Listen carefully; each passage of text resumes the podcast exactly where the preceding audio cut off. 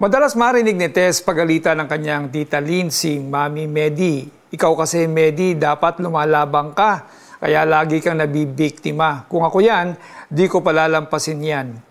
Mula noon, naisip ni Tess na weak ang nanay niya. Pero habang tumatagal, napapansin niya na parang mas masaya si Mami Medi. More friends, lesser worries. Samantalang si Lynn naman parang laging galit sa mundo. Apparently, Lynn cuts ties with people when they offend her.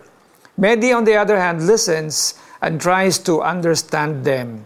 Sabi sa Bible, ang mapagpakumbaba ay magmamana ng daigdig. Medi still has her friends and loved ones because she kept silent trying to understand them. Kaya naman mas payapa ang buhay niya.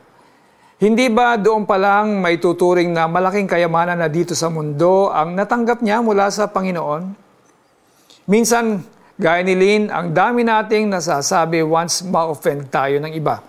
Sometimes we even act on revenge, thinking na dapat matuto yung offender natin. But the Bible tells us to be meek. At tulad ni Tess, napagkamalan natin kahinaan ng pagpapakumbaba. Na kapag hindi tayo pumatol ay nagpapaapi na tayo. Ang totoo, meekness is a controlled strength. Pero hindi naman ibig sabihin ang pagiging meek is that we have lost our voices. Tulad ni Jesus, when he was falsely accused before Pilate, sinagot niya ang mga tanong sa kanya in truth, but never got angry with Pilate. Bukod sa best example na si Jesus on meekness, siya rin ang nakapagbibigay sa atin ito. Let's pray. Panginoon, sorry po for being impulsive and quick to judge others. Please give me your grace to be meek. May I be able to live a Christ-like attitude as I do even the simplest things every day in Jesus' name. Application, screenshot this verse and use it as a wallpaper on your phone to remind you as you practice meekness every day. May natutunan ka ba sa word today?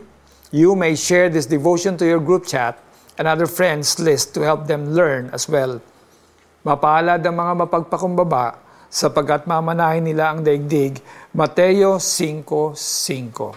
Ako po si Alex Tinsay, and God bless you more.